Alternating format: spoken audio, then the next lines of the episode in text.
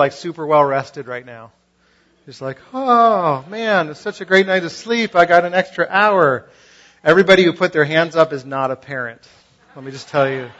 At least not of young kids. Because they don't know what day, daylight savings time is. So at five in the morning, they're like, hey, I'm awake now. It's time to start the day. And you're like, no, it's not. uh, but we're here and I'm excited to be so. Um, we're uh, we're doing a series uh, called Cultivate Life. If you've uh, been around the last several weeks now, uh, and we do this every fall, where we kind of go through our uh, our core identities as a family of uh, missionary disciples. Those are the three terms that we use a lot around here. That we're the family of God because of the work of Jesus to make God's enemies his beloved children, and so we love one another like dear brothers and sisters. We are Jesus' disciples, which means we are continuing to grow in our understanding of what it means to receive the words of life from him and live new lives empowered by him. And we are missionaries, which means that we're empowered by the Holy Spirit to both live new lives because we have the Spirit of Jesus who, who was raised from the dead living inside of us, but we also uh, go out and uh, show and share what Jesus is like to others who need to hear about our great God and Savior. So that's who we are as a family, um, and we've been learning just over the last several weeks what does it mean to live that out in the way that we engage in certain key habits. And so these are essentially new to us as a community. We're unpacking these for the very first time, where we're talking about what does it mean for us to now cultivate this life. How do, how do we participate in the life of God? And we've been using an acronym to talk about this called WATER.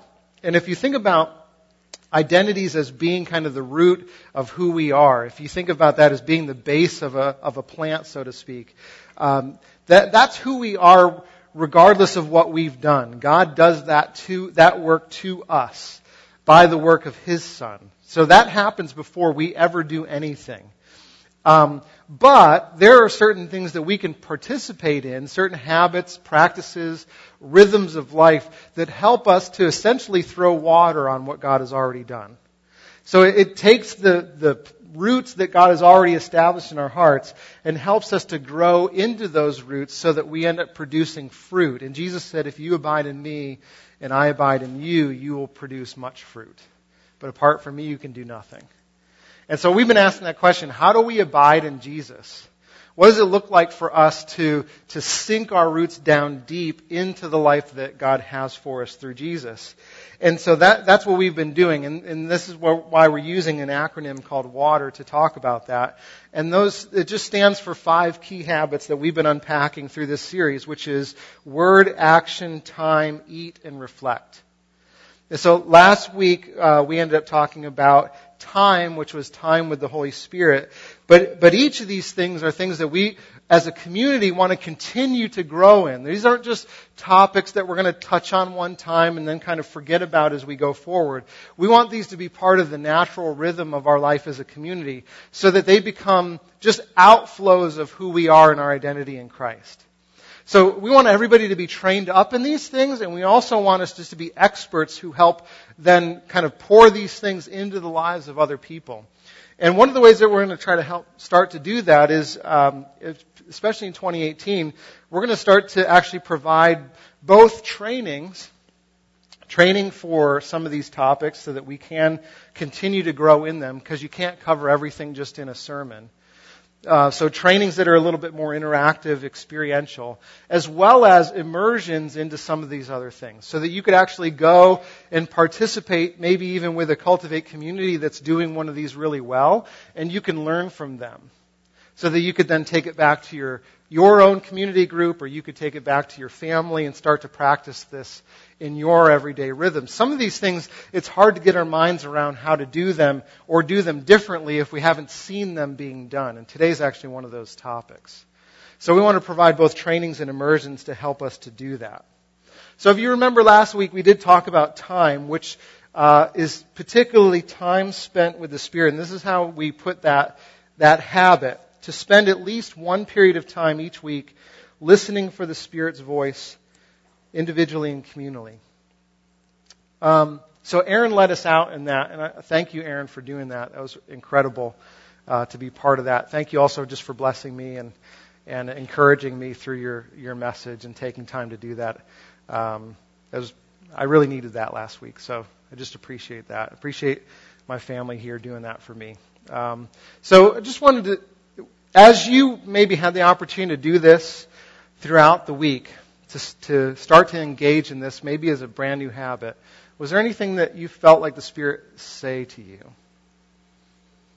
Anything that you, or just that you learned through the experience of maybe practicing this for the first time. Or maybe you've been doing it for years and this isn't a new habit for you, but there's something that you feel like God has you to share. By the way, uh, yeah. Yeah. Sure. Yeah. Yep. Yeah. Yeah, it's amazing how um, I, I think God really wants to saturate everything that we do with Himself, with His presence. So it's not just about taking kind of separate space to do it, although the, what we were talking about last week, and, and this is kind of our theory, is that sometimes it does take us actually eliminating distractions and going into our closet, as Jesus say, praying to our Father in secret for us to develop the ears to hear. But I, I don't think that's God's intention. I think He wants us to be people who listen to Him all the time. So that when we are on the treadmill at the gym, you know, our ears are open to what He wants to say to us, and we can receive the presence of our Heavenly Father, and He can begin to instruct us and remind us and encourage us and use us in every instance in life. That's the hope. That's the goal. And I think that's what we're empowered to do. Uh, I was thinking about that this week. I uh, just got back, kind of back, back into, back into running. Because I was into it for a little while earlier in the year and then I, you know, the summer happens and you go away and you, you know, you do a lot what we're going to talk about today, which is eat. and then, and then the rhythm of, of being, you know, exercising doesn't take as a high priority. But one of the things I actually love about running, especially kind of like late at night when there's no lights and no cars and no distractions, is that that's a prime time when I'm actually open to hearing what God has to say.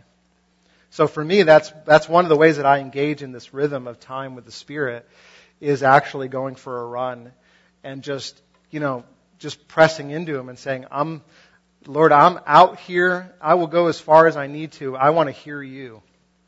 And so this isn't so much about my body, but my, my mind and my heart and my soul just being in tune to what you have to say. And sometimes that happens right away. Sometimes it doesn't happen at all, and I just have to keep that discipline. And sometimes it takes like three miles before I'm going, okay, now I'm finally exhausted to the point where I'm not thinking about everything else, but I can actually hear you. And I found I'm, God is really faithful to speak when you give him the time to do so. Thanks for sharing that. I know you shared that with me already, but thanks for sharing it with everybody else. Um, but that's encouraging, right? And and it's it's it's cool to see how God sometimes uses some of these habits and practices together, especially word and spirit. Because uh, as we talked about this when we went through the, the habit of word, like we, we shouldn't just be engaging it as just this dead document because we know that the, the, the words of life come through the pages of Scripture. It's not that the book itself, like the pages or anything, are are in any way anointed or special, but the message that comes through it is a message that God wants to use particularly in our hearts if we know Him.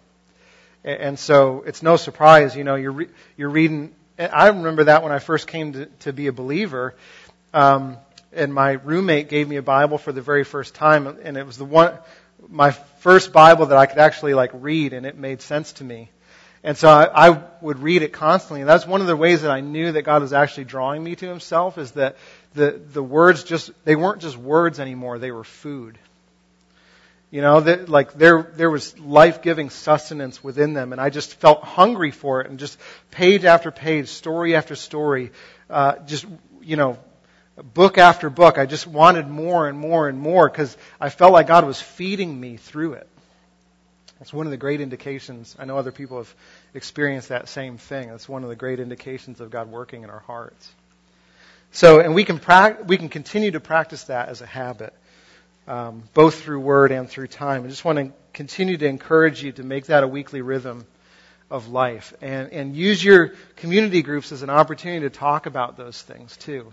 If you're struggling with one of those areas, bring that to your groups too and just say, hey, I need some people to help me and walk with me with this because I'm having a really hard time making this a habit. Can you kind of help me out with that or give me reminders or keep me accountable because I could use the help? So we're in this together, right? So, okay, so how, how many of you like to eat? All right, how many of you, uh, you eating is already somewhat of a habit in your life? You kind of do it every day maybe a few times a day, right? All right, we're going to be talking about the habit of eating. And, and this is the way that we're putting it. Share a table with three people each week, at least one of whom is not a member of our church. What would happen if we made this a rhythm? Let me start this way and just ask, what's your favorite meal? Breakfast? What do you like at breakfast? All right, there you go. Eggs. What everybody else? What's that? Somebody just said bacon? Yeah. Bacon. Just on everything. Ice cream, chocolate with bacon. You can get anything with bacon on it now. you can have bacon on bacon. On bacon, on bacon, on bacon. what else? All right, pizza and pasta. Any of you have like a favorite meal throughout the year? That you just, maybe as part of your family tradition or some, all of them? I heard somebody say Thanksgiving. Yeah, that was a key one for us. I remember for us, uh, you know, our family ate together a lot. Um, and I remember times around the table as being some of the most significant times in our family. And one of the ones that was significant for us on just a weekly basis was on Sunday afternoons. We'd have Sunday supper, um, which I, I don't know if that's a thing anymore or if people practice that, but that was always a time where you, you never know who was going to show up at your table that day. But it was at least going to be the four of us in kind of our, our immediate family, but probably others as well, whether those be family members or neighbors or friends, just somebody who's going to show up. And I remember that being a great time as a kid, just going, like, this could be anybody that that comes to the table, and it was usually going to be a fun time. And it was a time where, like, you weren't just rushing to get it done, but you're actually just enjoying both the meal and the people that were at the table. And, because that was a kind of a weekly rhythm for, for us as a family, I just, I grew to enjoy that environment. It just became life-giving for me. Um, and so the good news when we think about the habit of eating is that this is a habit that you're already doing, right? You're, you're probably eating like 21 meals a week. But, this is what I would venture to guess, the way in which you're eating them may need to change. It, we may need to have new intentionality around the way that we see the meals that we have. And one of the best ways to actually do that is to look at the way that Jesus ate meals. Because I think we're going to see that the way and the intention around what Jesus did at the table was radically different than the way we often see eating in our lives, in our culture. So help me out with this. You've probably heard this phrase before. Fill in the blank for me. This is something that Jesus said. The Son of Man came, what? I heard to seek and to save the lost. Yep, that's Mark 10:45. Not to be served, but to serve and give his life as a ransom for many. I'm sorry, that's Mark 10, 20, 1045. To seek and to save the lost, that's Mark, uh, Luke 19.10. That's two of the three. Do you know what the third one is? The Son of Man came eating and drinking. And actually, if you look at those three statements, that tells you almost everything that you need to know about Jesus. It tells you what Jesus came to do, why he came to do it, and how he got it done. Those three statements. The Son of Man was a title that Jesus often used of himself. And so let's look at each of these. Mark 10:45 says, "Even the Son of Man did not come to be served, but to serve and give his life as a ransom for many." Luke 19:10 says, "For the Son of Man came to seek and to save the lost." And Luke 7:34 says the son of man came eating and drinking and you say here is a glutton and a drunkard a friend of tax collectors and sinners. And so this, this is what it tells us about Jesus. What did Jesus come to do?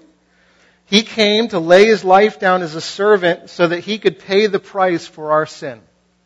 He came not as a king to be served, but to lay his life down. He said, I'm going to give my life, my righteousness, my standing before God away to those who are God's enemies so that they could be his dearly beloved children. That's what I've come to do. I'm a king who serves your greatest need before you knew it was a need. Why did he do it? Because we were in need of saving. We were lost and led astray. We were living lives unto ourselves or unto other things, but not unto the one who created us, and God wanted to ransom us back to his family. And so that's why Jesus came, was to seek us and to save us and to bring us home to our Heavenly Father. Now, how did he do it?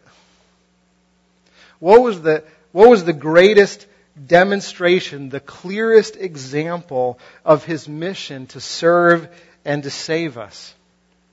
It was by engaging in the habit of eating. Engaging in the habit of eating. In fact, eating was Jesus' primary strategy for communicating the message of God's grace to the world. Did you know that?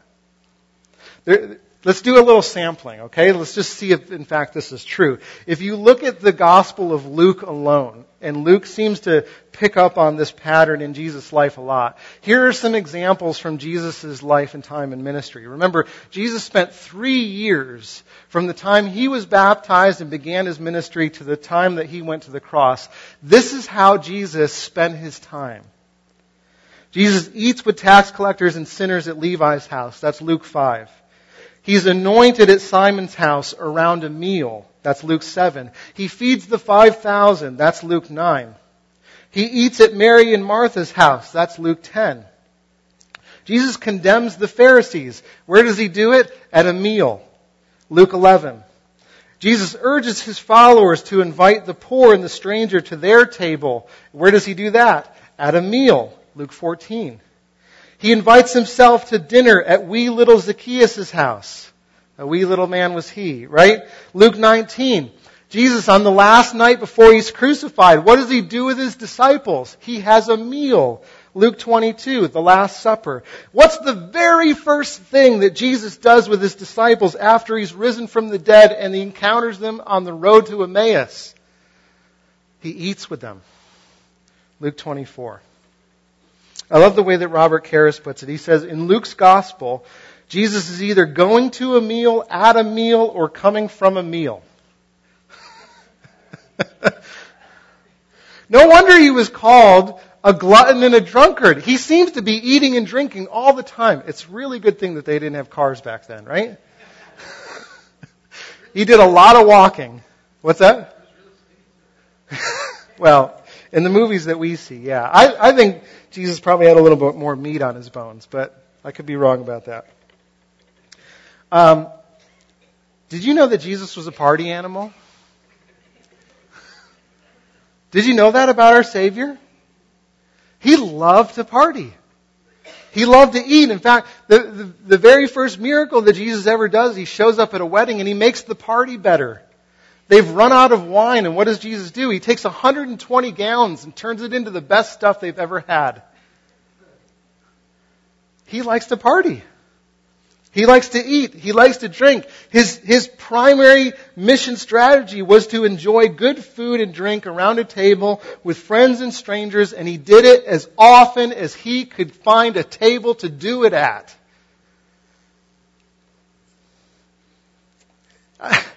Even when he wasn't eating, he's talking about food.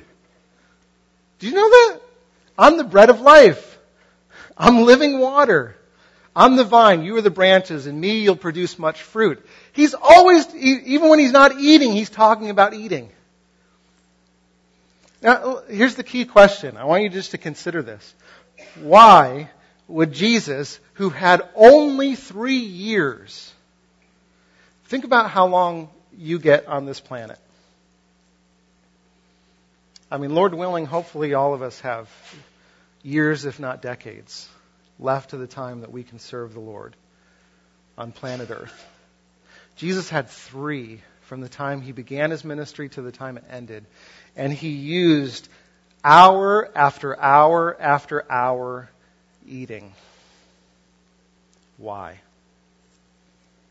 Why would he make this habit such a high priority when he could have done so many other things? I mean, Jesus had no problem commanding crowds of thousands of people. He, he, he, was not lacking power to raise people from the dead, heal them of every sickness, and, and restore life to those who didn't have it. He did that everywhere he went. Why not use more of your time, Jesus, in an efficient way? Because eating is really inefficient. It takes time to cook a meal and to sit down and eat it. And, I mean, there's so many other things that you could be doing with your time, Jesus, and yet you're not using it well. I mean, if you were like an efficiency person and you're looking at Jesus' life, you'd be going, Jesus, you could be doing so many other things with your time. And he didn't. Why do you think that is? Yeah.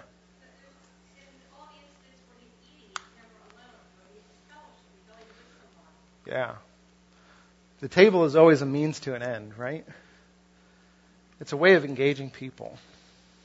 It's a way of doing something in the lives of other people. You got to ask that question, what is it doing? And we'll get to that in a second. Why else do you think?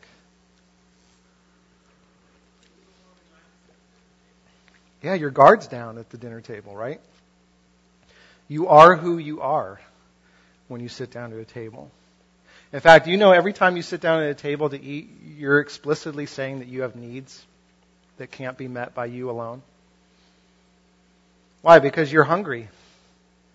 You need something outside of your body to satisfy something inside of your body. So the moment you sit down at a table, you are implicitly saying, I have needs that need to be met. And Jesus was really good at meeting our needs, right? Can you think of any other reasons why he might have spent so much time doing this? It's fun. Thank you, Marie.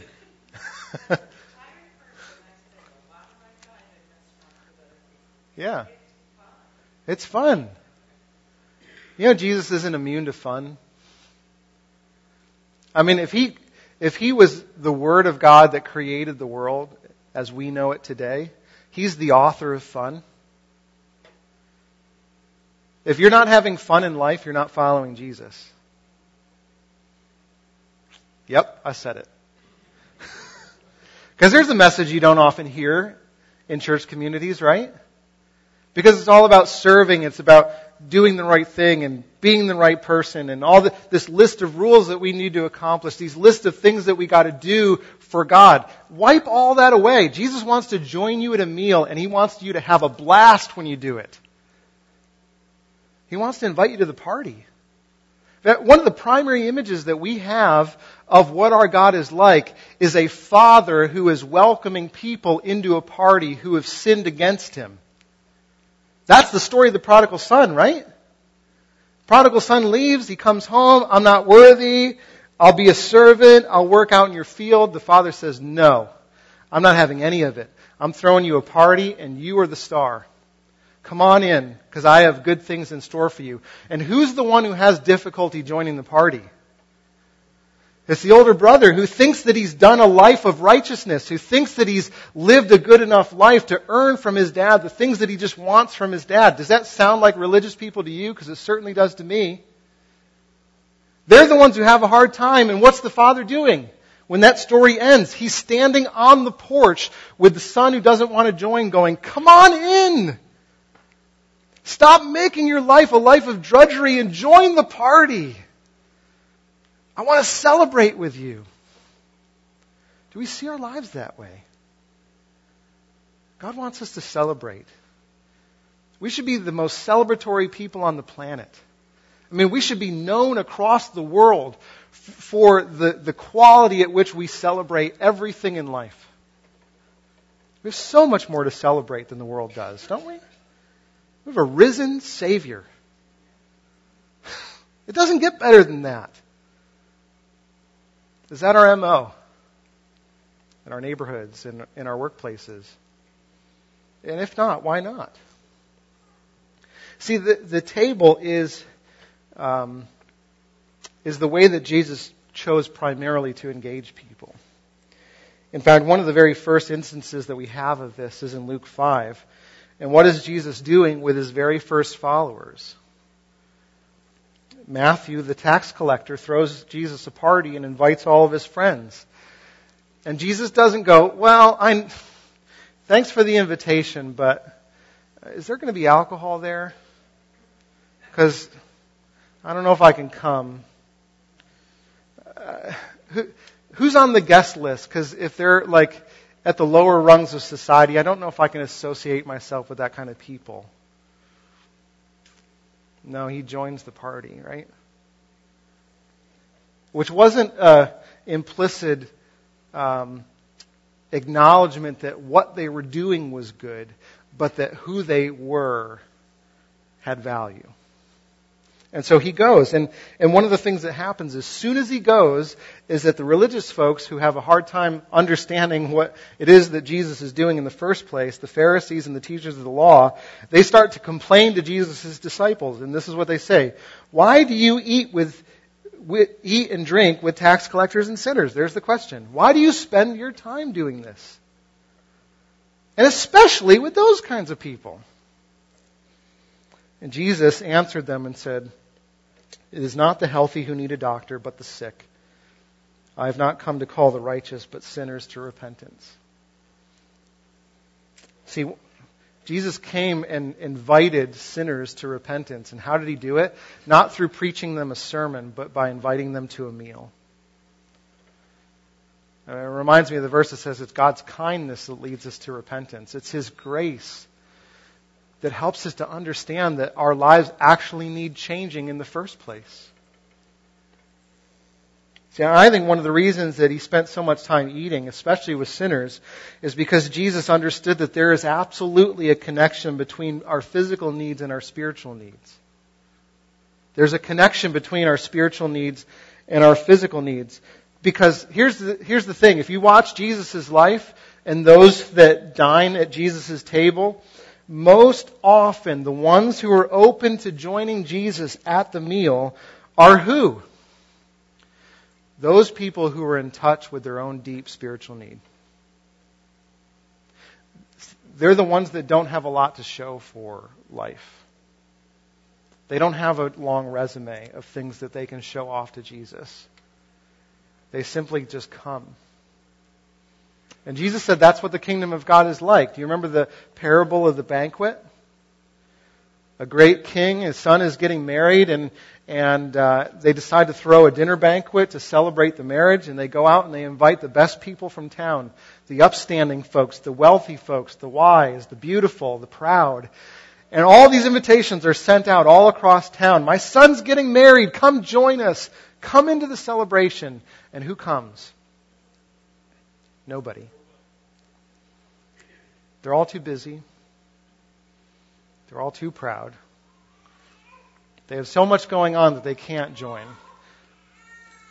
And so it's at that point that the, the king says, okay, let's go out and invite other people then. And, he, and they go to the streets and they just invite everybody prostitutes and sinners and tax collectors, people that, that didn't have the resume and didn't have the full schedule and didn't have all these things. And he said, just come in and celebrate with me. And they come in in mass. And in fact, I think it says like the people that were invited see how great the celebration was, but now they can't get in. And they're thrown out into the darkness. See, in other words, the table was a spiritual litmus test for our spiritual need for Him. Those that were most willing to take the invitation to dine with Jesus were the ones who understand that they truly needed the bread of life the most.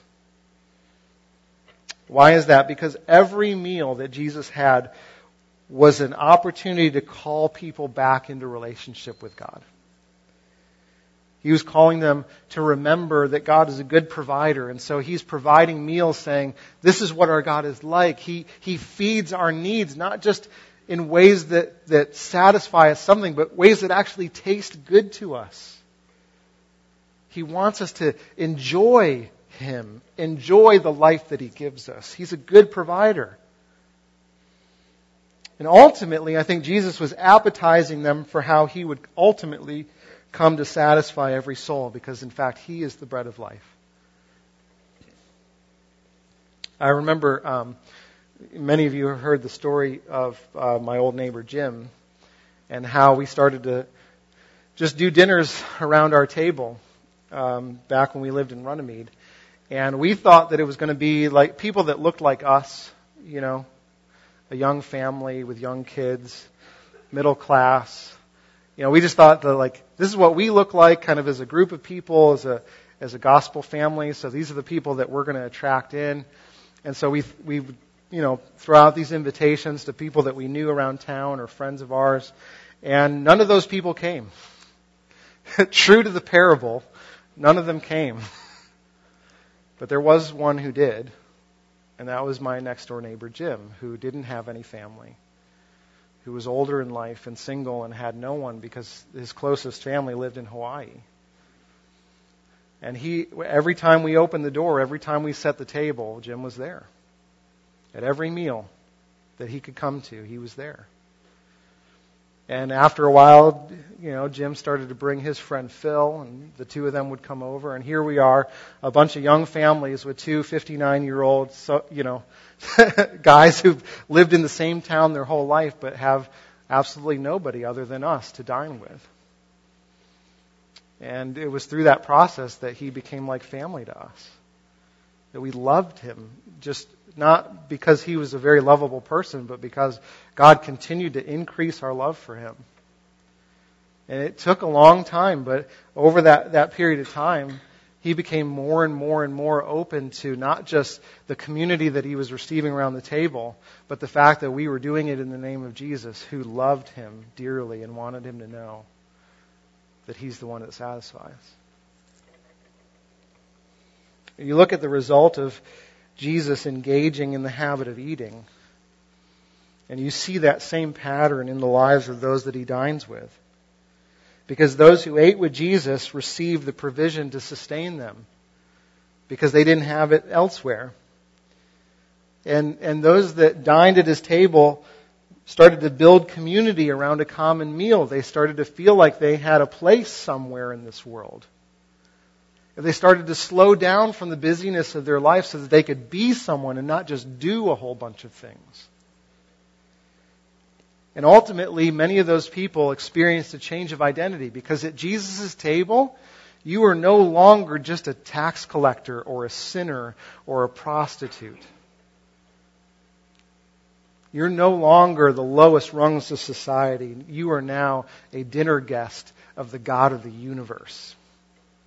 You get a change of status when you dine with Jesus. And see, the, the more often this happens in our life, the more people, their, their attitudes and their, their outlook on life and the way that they see themselves and the way that they see the world, it begins to change. And it's a slow process, but it happens around the table.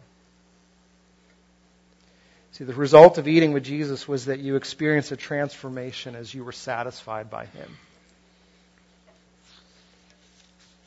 Now, would it surprise you then to know that Jesus' disciples end up doing the same thing that Jesus does?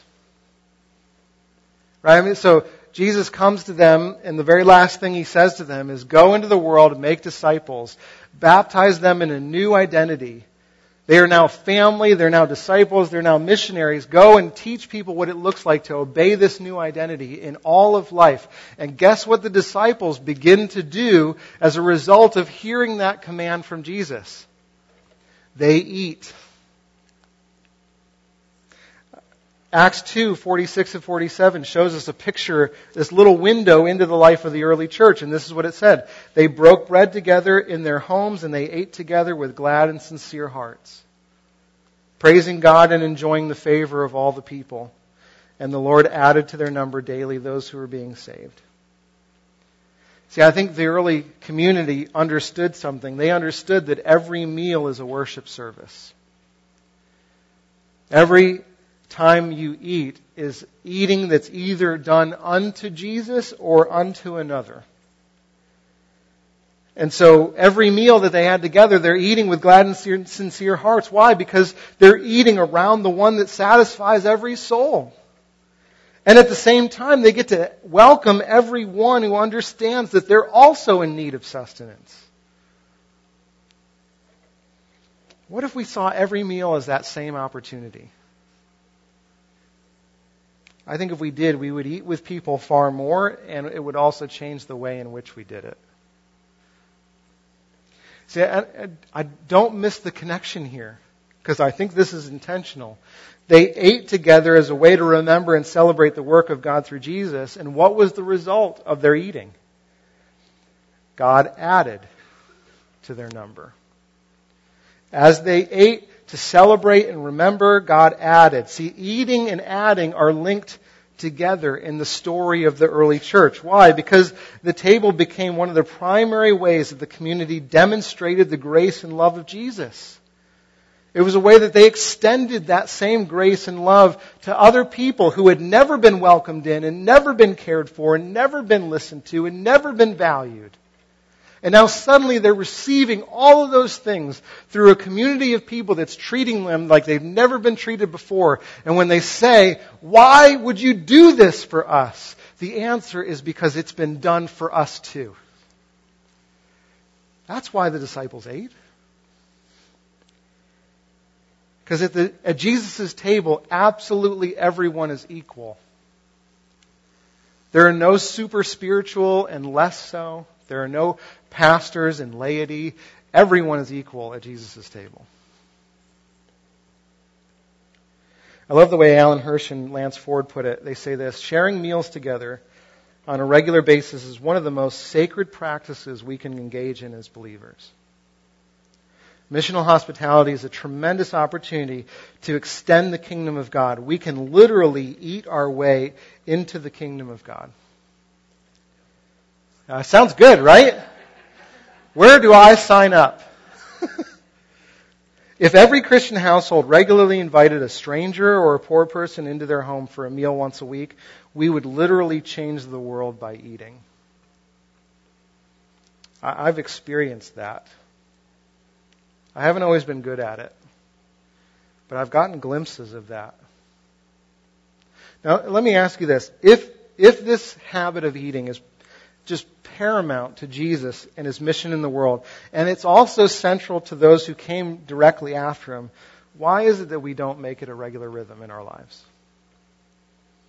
What stands in your way? In, in our way? What's that? Yeah, that's a big one. I had just stumbled across that this morning. I had all these other things that I was going to list off.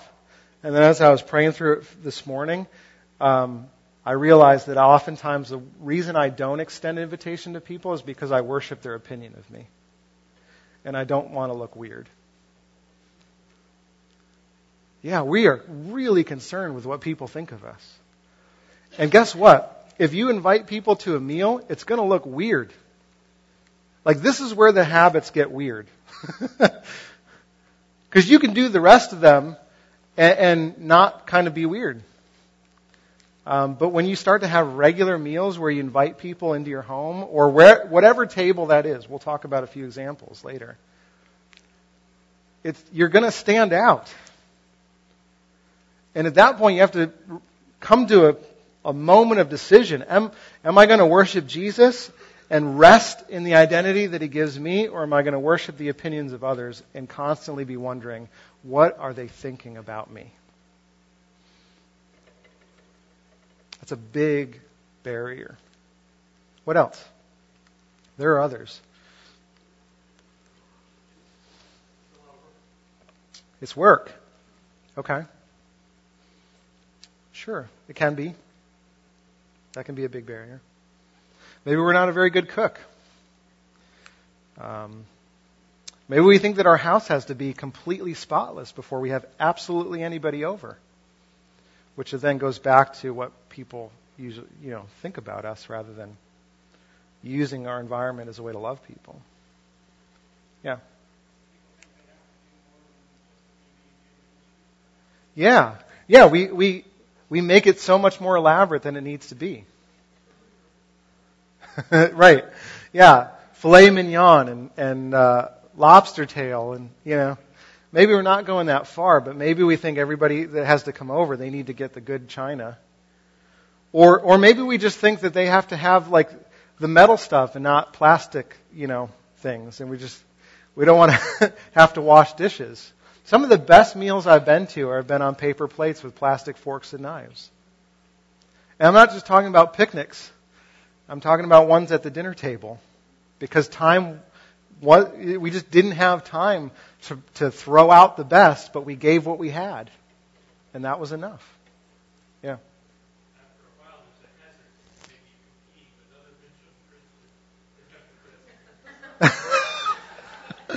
right. So we're yeah. So we want the the best dinner parties on the block.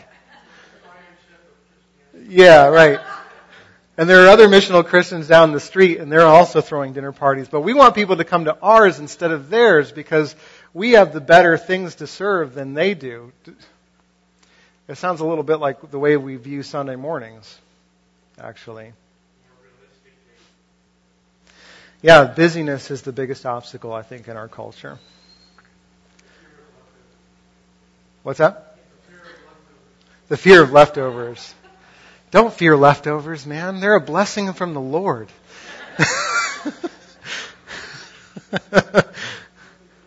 Because then you can practice the other habit of blessing and just give it away to people. Know? There you go. What did you, yeah. What would Jesus do with his leftovers? There's a book. You can, just, it's ripe for the picking, Gary. I think it's, it's calling your name. What's that? Twelve baskets, yeah. Yeah, I mean, I think, I think our own busyness stands in the way, or at least our perceived busyness, um, because maybe we just we haven't given it enough thought to make it a priority. Uh, we haven't joined with other people that can lessen the burden for us. I think that's one of the greatest advantages that we have as a community is that you're so many of us are already in community groups that can be leveraged to do this together so that it doesn't all fall on one family. I mean, we cook what? Once a month, if that. Like when our group has dinner, which we we engage in this habit every week as a as a community group. But because we share the burden of that across the group with everybody, there's you know, the, actually the, the burden of having to cook and plan doesn't usually fall on us, uh, which is a great blessing. And then that becomes an easy environment to welcome people into because essentially the table's already set. I don't have to do a whole lot of additional work. I just have to have a few more meatballs or a few more hot dogs ready to go. Or if you run out, guess what? You get, you know, whatever's in my fridge. and we've done that too. Um, to be honest, I think when I think of my own heart, I think oftentimes it comes down to, for me, to the fact that I've been discipled, I've been trained by my culture to see eating in one way. Our culture tells us that eating is to be done in homogeneous groups, nuclear families, on your own, at a fast food restaurant, on the go, because you really don't have time for anything more than that. And we've been so indoctrinated by our culture that we think that's normal when actually, I think oftentimes what we're doing is we're eating unto ourselves rather than unto the Lord.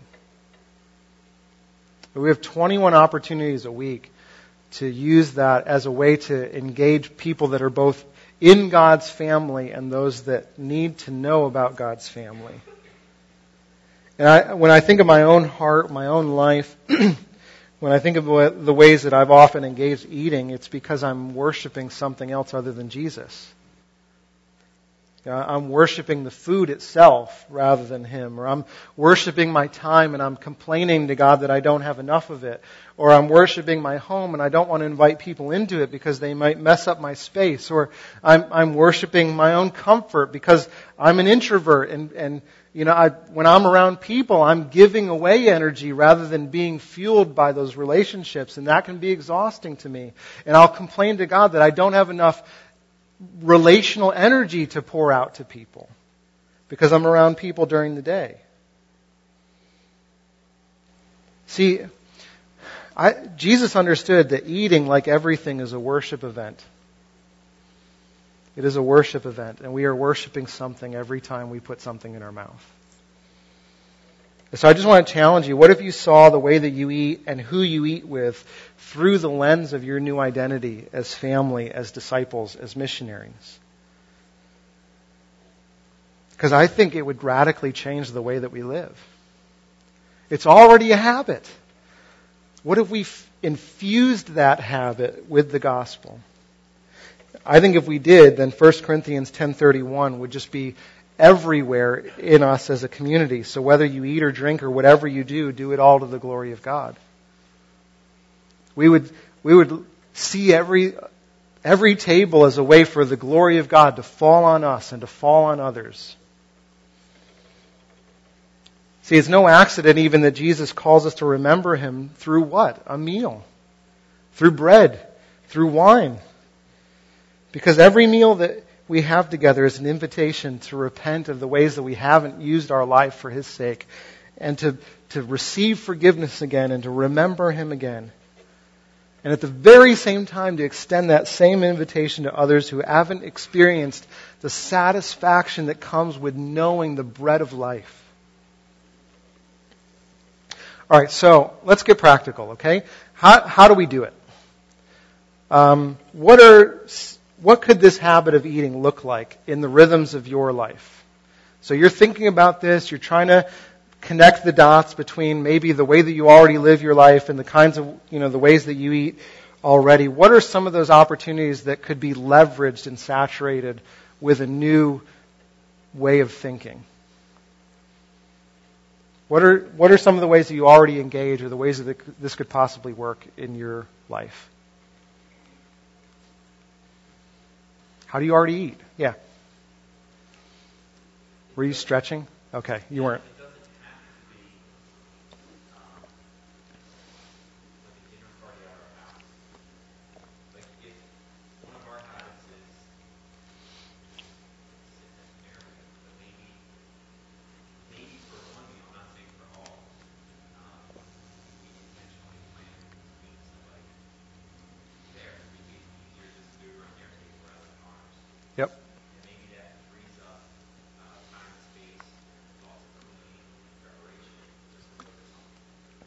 Absolutely. Yeah. That's actually the reason that we changed the language of this habit so that it's not three meals a week, but th- three invitations to a table. It could be any table. It could be a table at Panera Bread where all you're doing is having coffee with a friend. Beautiful. Great. Ask God to bless it and infuse it with His presence. By all means, yeah. yeah. Beautiful.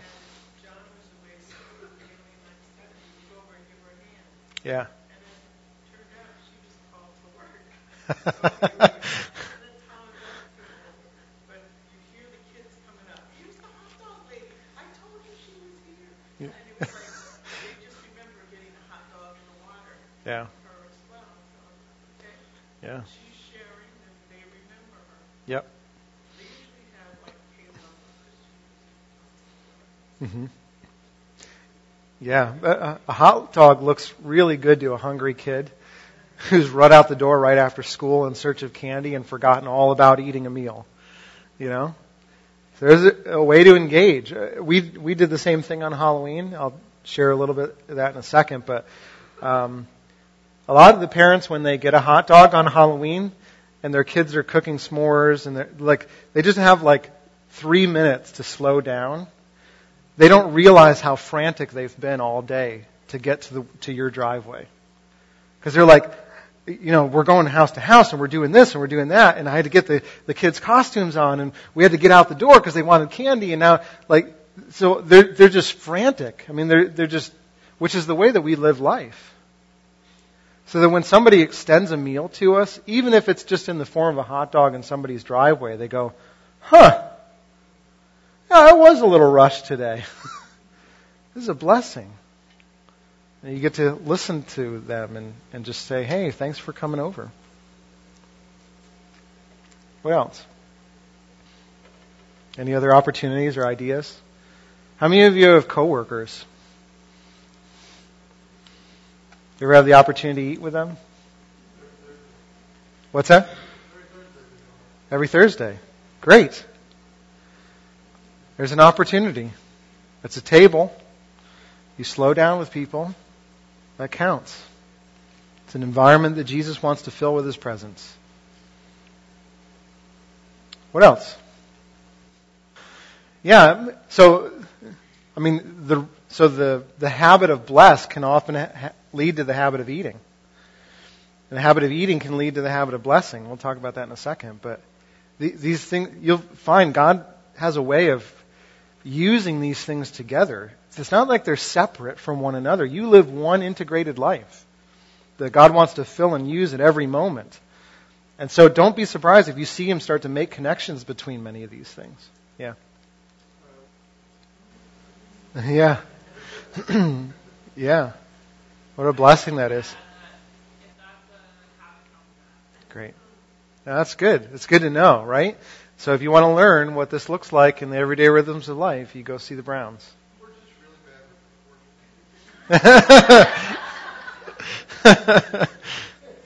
yep. Yeah. I mean, some of the best um, God moments at a meal that I've had are just when you're you're you don't have that intentionality. You're not doing the pre-planning, but you just have a meal and you have space, and you weren't planning on having people over, but you're just like, hey, we've got extra. Let me see who's available. And then lo and behold, you know, either a member of the family is available, or a neighbor, or a friend is. And now you have this, you've made the meal better, right? By doing it. Yeah. Yeah. Yeah, because then everybody's contributing to the meal if they're cooking together. And some of the best conversations happen when you're actually cooking together rather than when you're eating together. That can be a huge opportunity. Uh, we've had some rhythms as a, a group in our past where we've intentionally changed the night that we meet to Sundays because then we can start earlier and actually cook together, eat together, and then discuss afterwards. And so it elongates that time. Now, you know, now we're in football season and maybe that doesn't work for the two Giants fans that are in our, our group, but now it will because they're doing terrible and I'm perfectly okay with that. but yeah, cooking together can be a great thing. I mean, think about Thanksgiving, which is coming up in just a little while. Who could you invite to your table for Thanksgiving? It might be a Christmas party that you host. It might, I'm, I've never done it before, but I know that people have done progressive dinners before, and that can be a really fun thing. So if you have one, invite me because I want to see it. See, the, the point isn't the meal. The point is slowing down and inviting people near and far from Jesus to join you at some kind of table or for you to join them. Um, so, and, and uh, hopefully what you're hearing is don't just add a bunch of stuff to your already busy lives. Like, just do what you're already doing, but be intentional with what you're doing. Lift your eyes, listen to the Spirit, engage what He wants you to do. Only do what He calls you to do, in fact. Don't feel guilted and burdened by something that I say if it's not from the Spirit. But I trust that He will lead you into ways that are both empowering and refreshing for you. So there is an idea, you're just like, that idea that Jay gave, it just would never work for my life, I'm not going to do it. Okay, don't do it. And don't feel bad about not doing it, but do what the Spirit says. Because He will lead you to life. Now, what do you do when you're around the table? Just quickly. Uh, I just wanted to give you a couple ideas for Okay, you're sitting at a table now, you're all eating together. What in the world do you do? Um, well, I didn't have this on the list, but I just, I was thinking about it this morning, and the first is just pray. And pray out loud if, if the environment is such that, that you can do it without offending, offending or, or pushing people away. Sometimes you're in an environment with people where you're eating and it's just not appropriate to just go, okay, hey, everybody, I, I feel the need to like thank God for this meal, and they're all like, who invited, you know? But many times it is. And sometimes when, when we've had those dinner environments where we've had people come over with our group, um, the prayer can set the table for the kind of discussion that comes next. And so, I just, I want to encourage you, like, you don't need to pray to bless the food. Oftentimes we do that as Christians. God, would you bless this meal? It's already given to you. It's a blessing. You don't have to magically change the substance of what you're about to eat unless you're eating fast food. Then maybe you want to pray over it and ask God to bless it so that, I don't know, so whatever He can do will happen and it won't be so bad for you. But every other meal, God's already given it as a blessing to you. Just give Him thanks for it. So don't say, God, come and bless this food. Say, God, thank you for this meal. Thank you for friends to share it with. Thank you, God, that you're a good and loving dad that has given us this very moment as an expression of your grace and your love. Thank Him. Because oftentimes that leads into great conversation. So here, here's the first of what I did write down. Ask good questions. Just ask people good questions because questions communicate that you care about other people and it allows you a window into God's activity in the life of the other person. So ask them about their family, ask about their upbringing, ask about their job, ask about their, their kids, ask about what they do for fun, ask about what God's teaching them if it's a believer in Jesus. Just ask good questions and then listen. Engage with what they're saying. Be active in the way that you listen to them. But don't just listen to them, listen to the Spirit. Because I've often missed many, many opportunities because I was listening to the person, but I wasn't listening to what God was saying as the person was speaking. So leave room for that. God, what do you want me to hear in what they're saying? Maybe it's what they're saying, but maybe it's what they're not saying. If they're talking about their upbringing, but they never bring up their dad, maybe there's an issue there. The only way that you're going to know it is that the Spirit brings knowledge that you don't have to that situation and maybe empowers you to ask questions that you weren't planning on asking. And then share stories. Share funny stories. Share stories of what you're, you're fearing. Stories of what your hopes are. Stories of what Jesus is teaching you. Stories about how He saved you. What if you get to that point? Just share your life with them. And then, it's one of the things, the, the key ones, look for ways to bless. Look for opportunities to take action because oftentimes the habit of eating will lead to the habit of blessing. And then when you do this, don't be surprised if people invite you to their table too. And don't be surprised if friendships are formed and you start to actually not just like, but care about and love and are concerned and burdened for the people that you dine with. I trust that God wants to do that. And so this week, just look for an opportunity to eat with three people. If you want to cheat, do one meal and then have it with three people, and then you're good to go. Okay? but make at least one of those not somebody who isn't a member of our family, our church family. Um, and share what what God is doing as you're together with your, your groups this week. I just want to encourage you. The end of our story ends with a meal. Did you know that? when we get to the kingdom of God in its fullest revelation, when heaven itself comes down to earth and earth takes the shape and the form of heaven itself as Jesus comes back again to, to marry his bride called the church and make everything new, do you know what happens? A wedding feast. And I'm convinced that every meal here on earth from now until then is an opportunity to get a little glimpse of that ultimate feast that we will enjoy with our great bridegroom. And I'm convinced that it's an opportunity to hold out an invitation to those who don't yet know him so that one day they could dine with him. Can, can we do this? Is it, Can we participate in this, family? I hope this is life giving for us. We're, going to come to the table this morning, these tables, to enjoy God's work in our hearts and our life. And, and I just want to encourage you the blood of Jesus was poured out to forgive you of all the ways that we don't do it. All, all the ways that we don't get it right, all, and even the guilt that we feel, like if we're feeling like, man, I don't live my life this way, all of that is washed away at the cross. There's no, nothing left, no condemnation for those who are in Christ Jesus. So don't feel any of that. In fact, when you come to the tables, just let that, the knowledge of what Jesus has done just wash over you again. But he also wants you to know that his body was given for you so that you would be satisfied in him. And so I just encourage you, come hungry. Not just for a meal, but for the bread of life. So let's pray and ask him for that. Father, we do thank you for the way that you modeled this for us. Thank you that every meal is a worship service and an opportunity to give thanks and to remember you and to reconnect with you again.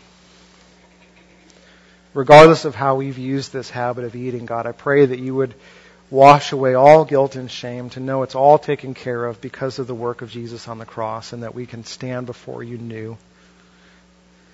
But I also thank you, God, that you want to fill us and empower us now for a new way of life. Help our eyes to be open and our ears to hear exactly what it is that you want to do in us and through us to the friends, the family, the neighbors that may be around us. Maybe they're part of our family here and they just they need a meal to encourage them. God empower us for that. Maybe they're those that are far from you and they need to be welcomed home. Let us engage that and be weird for the sake of our King who loves us. We pray in his name. Amen.